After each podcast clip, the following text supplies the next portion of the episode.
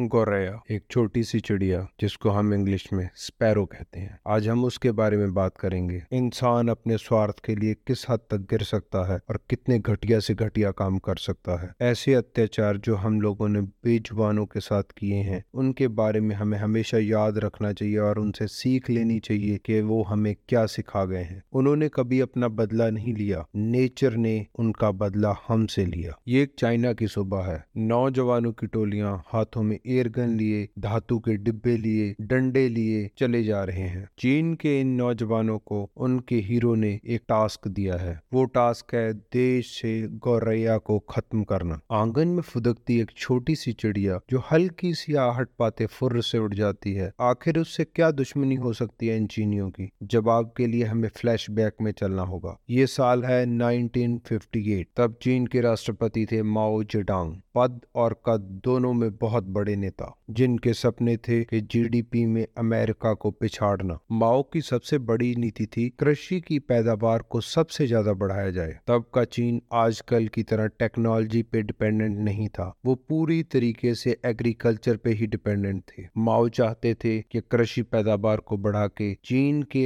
अनाज को खूब निर्यात किया जाए, जिससे कि रुपए ज़्यादा मिलेंगे और हम नई टेक्नोलॉजी अपने देश में ला सकते हैं। माओ का सीधे तौर पर कहना था, अगर भविष्य में अमेरिका से आगे बढ़ना है तो हमें उद्योगों को बढ़ाना होगा, साथ ही में इलाज का खर्चा कम से कम करना होगा। और उन्होंने इसी के साथ पूरे देश में लैंड रिफॉर्म लागू कर दिया। किसानों से ज़मीन लेकर उनकी निजी खेती को छुड़वा के कॉन्ट्रैक्ट फ़ार्मिंग शुरू करवाई गई। माओ के सपने को अपना सपना समझ पूरा देश एक हो गया। यही वक्त था जब चीनी कारोबारियों ने अपने राष्ट्रपति को एक वाहियात सलाह दी। उन्होंने माओ को समझाया कि हमारे देश के सबसे बड़े चार दुश्मन हैं मच्छर, मक्खियाँ और गौरैया, जिनमें से चूहे, मच्छर और मक्खियाँ बहुत ज़्यादा बीमारी फैला रहे हैं और गौरैया बहुत सा अनाज खा के उसका नुकसान कर रही है। उनसे फैलाई गई बीमारी के इलाज का खर्चा बहुत सा हमें झेलना पड़ रहा है। गौरैया के मुँह से बचा के अनाज से हम अपने चीनी भाइयों का पेट भर सकते हैं, लेकिन इन मूर्खों को ये समझ नहीं थी। जब जब इंसान कुदरत के अगेंस्ट गया है तो उसका खामियाजा इंसान को बहुत महँगा भुगतना करना पड़ा है। और चीनी इस बात से बिल्कुल बेखबर थे। माओ को बताया गया, देश का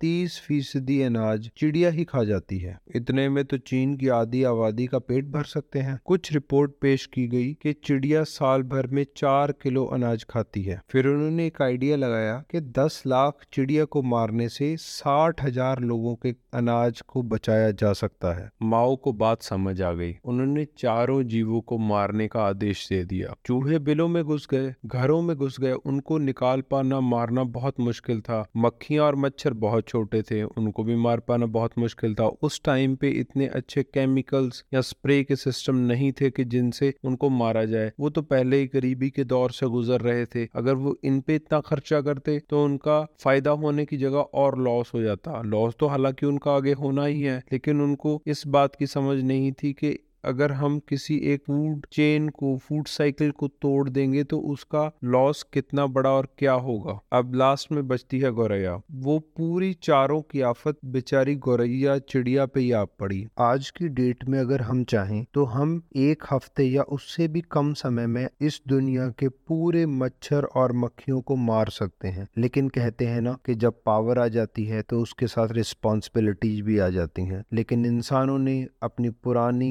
गलतियों से सीखा और खुद को बहुत सुधारा है। मक्खी देखने में तो बहुत घिनौनी है। कई हद तक कई बीमारियाँ भी फैलाती है। जैसे कि डायरिया मक्खी से फैलता था और इससे कई जाने भी गई। लेकिन फिर भी हम मक्खी को खत्म नहीं कर सकते। मक्खी अपनी ड्यूटी करती है, अपना काम करती है नेचर के लिए। जैसे कोई भी जीव मर जाता है तो उसकी बॉडी के ऊपर वो अपने एग छोड़ देती है, जिससे कि लार्वा पैदा हो जाता है और उसकी बॉडी को डिकम्पोज करना शुरू कर देता है। अगर मक्खी ना हो तो ये डिकम्पोज का सिस्टम बहुत स्लो हो जाएगा और हमारे चारों तरफ़ डेड बॉडीज ही डेड बॉडीज मिलेंगी, जिस, जो कि फंगस से सड़ेंगी और उसमें से बहुत गंदी स्मेल आएगी और बहुत हार्मफुल गैसेस भी वो रिलीज़ करेगी। जैसे कि हर कंट्री के लॉज होते हैं, वैसे ही नेचर के भी अपने कानून और कायदे हैं। अगर कोई भी जीव नेचर के अगेंस्ट जाता है तो नेचर उसे ही खत्म कर देता है। जब तक हम नेचर के लिए काम करेंगे, दूसरे जीवों के लिए काम करेंगे, तब तक ही हम सरवाइव कर सकते हैं। चलिए वापस हम इसी टॉपिक पे आते हैं। जैसे ही माओ का ऑर्डर मिला, लोगों ने अपने मोहल्लों में, गाँव में पोस्टर लगाने शुरू कर दिया करीब तीस लाख लोग इस मुहिम में उतर पड़े। इस छोटे से पक्षी को मारने के लिए लोगों ने क्रूरता की हर हद को पार कर दिया। ये पक्षी बहुत ही फुर्तीला होता है, लेकिन बिना रेस्ट किए सिर्फ़ पंद्रह मिनट तक ही उड़ सकता है। और शोर से ये अचानक परेशान हो उठता है। चीनियों ने मारने का यह तरीका निकाल लिया। वो ड्रम, ढोल, बर्तन और दूसरी चीज़ों से खूब शोर मचाते थे। चिड़िया के लिए सोना तो बहुत दूर की बात, वो नीचे बैठने के लिए भी तरस जाती थी और उड़ते उड़ते थक कर दम तोड़ देती थी। कई जगह पर बाँस के ऊपर गोंद लगाकर खेतों में लगा दिए गए। जब चिड़िया उस पर आके बैठती थी, गोंद के साथ चिपक जाती थी, बाँस को नीचे उतारा जाता था, चिड़िया को मार दिया जाता था। वैसा ही प्रोसेस क्रॉस लगा के खेतों में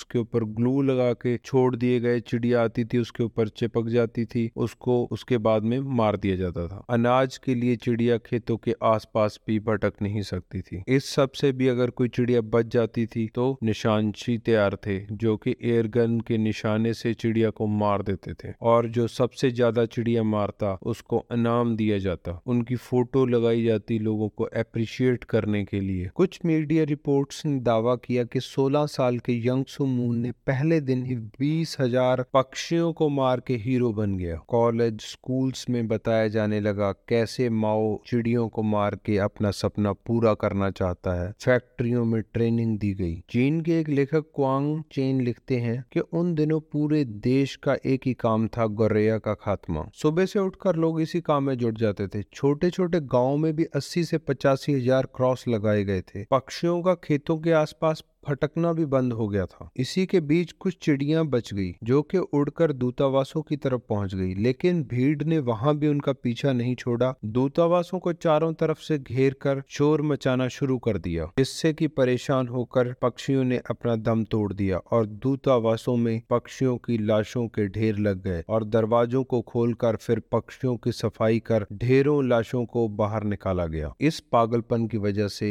एक साल में पूरे चीन में गौरैया चिड़िया बिल्कुल खत्म हो गई। अब सवाल ये उठता था, क्या इससे अनाज का उत्पादन बढ़ा? बिल्कुल नहीं। साइंस और रिसर्च के क्षेत्र में चीन की अकेडमी ऑफ़ साइंस का नाम बहुत बड़ा है। यहाँ के वैज्ञानिक जोक्सी और जेन जोक्सिन ने कुछ मरी हुई चिड़ियों का पोस्टमार्टम किया। पोस्टमार्टम की रिपोर्ट्स ने पूरे चीन को पश्चाताप करने के लिए मजबूर कर दिया, लेकिन तब तक बहुत देर हो चुकी थी। पोस्टमार्टम की रिपोर्ट के अकॉर्डिंग चिड़िया के पेट में एक हिस्सा अनाज और तीन हिस्से कीट थे, जो कि लोगों को बीमार करते हैं और फ़सलों को नुकसान पहुंचाते हैं। हालाँकि रिपोर्ट आने तक बहुत देर हो चुकी थी और चिड़िया पूरे तरीके से चीन से खत्म हो चुकी थी। तो उसका रिज़ल्ट ये हुआ कि टिड्डों और खतरनाक कीटों ने बहुत मात्रा में फ़सल को नुकसान करना शुरू कर दिया, जिनको के वो चिड़िया खाकर अपने नियंत्रण में रखती थी। उन टिड्डों और छोटे कीटों को कोई भी निशानची या शोर मचाने वाला या कोई गोंद, कोई भी इफ़ेक्ट नहीं कर सकते थे, जो कि वो बेचारी चिड़िया के ऊपर इस्तेमाल कर रहे। तब चीनियों के पास अपने को गिल्टी फील करने के अलावा और कुछ नहीं रह गया था। कीटों और टिड्डों ने फ़सल को पहले साल में ही इतना बड़ा नुकसान पहुँचाया कि फ़सल की पैदावार आधे से भी कम रह गई। 1958 में शुरू हुआ कत्लेआम का सिलसिला 1959 में आखिरकार रोक दिया गया। कुछ लोग तो दावा करते हैं कि इस अभियान को अप्रैल 1960 में जाकर रोका गया था। इसके बाद रूस से करीब ढाई लाख करैया चीन लाई गई। इसके प्रजनन, संरक्षण और विकास पर बहुत ज़ोर दिया गया। चीन की कृषि व्यवस्था 1962 तक जाकर पटरी पटरी पर वापस लौटी। एक छोटी सी चिड़िया ने चीन को ज़बरदस्त सबक सिखा दिया, लेकिन इसके लिए करीब सौ करोड़ चिड़िया को अपनी जान गंवानी पड़ी। वो करोड़ों